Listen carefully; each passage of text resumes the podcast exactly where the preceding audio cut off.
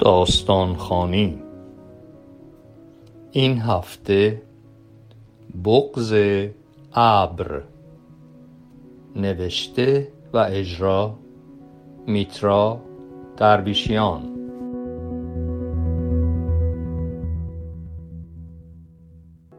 صبح زود برای گرفتن مشتری به خارج از شهر رفتم.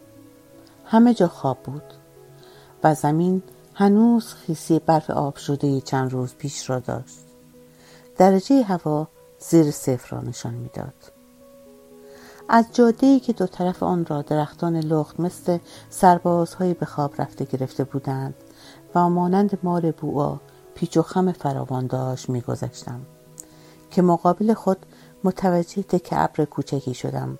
به اندازه تقریبی دو متر در سه که نزدیک سطح زمین آمده و داشت به آرامی برف از آن میبارید. نگاهی به بر و به آسمان انداختم. هوا گرفته بود ولی هیچ کجای دیگر برف نمیبارید. فقط از همین دکبر کوچک. چرا او خودش را به زمین نزدیک کرده و چنین آرام میبارید؟ دلم گرفت. آیا ابرها هم بغض می‌کنند؟ دلگیر می‌شوند؟